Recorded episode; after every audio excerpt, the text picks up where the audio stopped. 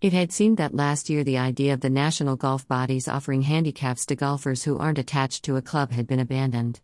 But with the introduction of the World Handicap System last year changing the game, England Golf announced last month that handicaps will be offered to independent golfers later this year.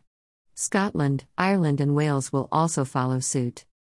There are nearly 2 million independent golfers in England, and England Golf Chief Executive Jeremy Tomlinson says we must reach out to these golfers. We must look after all amateur golfers. A working group of six female and four male regional representatives are meeting virtually on a weekly basis to develop the concept which they call an independent golf connectivity platform. Independent golfers will pay a fee for the handicap as well as green fees row play. But it does seem the ultimate aim is to encourage these players to take up club membership. It's encouraging to see this new flexibility from the governing bodies capitalizing on the big upsurge in interest in golf in the UK following the ending of the first national lockdown last May. Mr. Tomlinson stressed that clubs would choose individually how they interacted with independent golfers, but it seems unlikely they will be allowed to play in club, regional, and national competitions just yet. There may be a separate category of competition for them in the future.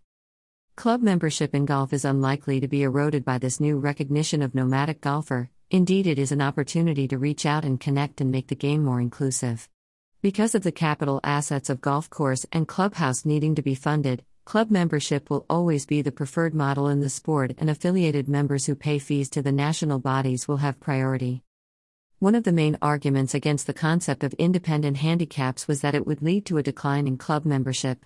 One of the ideas being discussed is to have a time lapse between leaving a club and being able to seek an independent handicap.